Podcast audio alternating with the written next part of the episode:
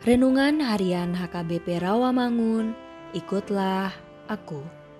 Selasa, 9 November 2021. Dengan tema Diam dalam penantian. Bacaan pagi kita pada hari ini diambil dari Kejadian 24 ayat 11 sampai 27. Bacaan malam kita pada hari ini diambil dari 1 Timotius 5 ayat 9 sampai 16. Dan kebenaran firman Tuhan pada hari ini diambil dari Ratapan 3 ayat 26. Yang berbunyi, adalah baik menanti dengan diam pertolongan Tuhan. Demikianlah firman Tuhan.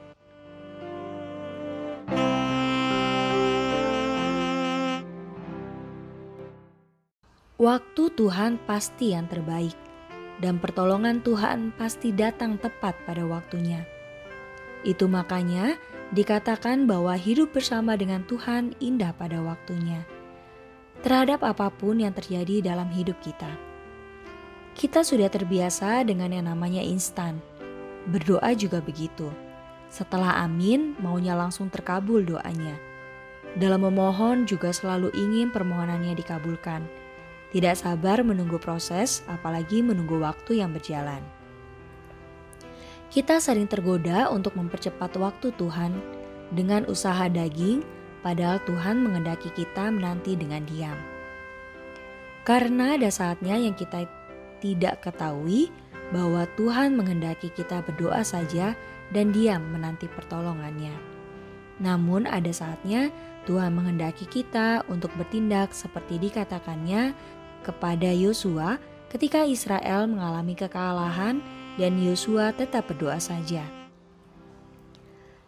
Sering karena kita tidak sabar menanti, akhirnya kita melakukan sesuatu mendahului Tuhan. Di tengah pergumulan dan masalah, kita harus mensyukuri dalam menanti pertolongan Tuhan, butuh kesabaran dan ketekunan. Dan ketika Tuhan sepertinya diam, itu artinya Tuhan ingin menantikan dengan sabar. Tuhan ingin membangun iman kita, dan selama masa penantian, kita harus percaya bahwa Tuhan mendengar dan sedang bekerja untuk kita. Tidak peduli apa pun kondisinya, percayalah saja kepada Tuhan. Berdoa saja terus setiap hari, meskipun tidak ada terjadi sesuatu. Berdoa terus hingga sesuatu yang baik diizinkan terjadi dalam hidup kita melalui kebesaran karya tangan kuasa Tuhan. Marilah kita berdoa. Tuhan ajarkan kami untuk sabar berdiam di dalam penantian akan perbuatan tangan Tuhan yang memberikan banyak berkat dan karunia bagi kami. Amin.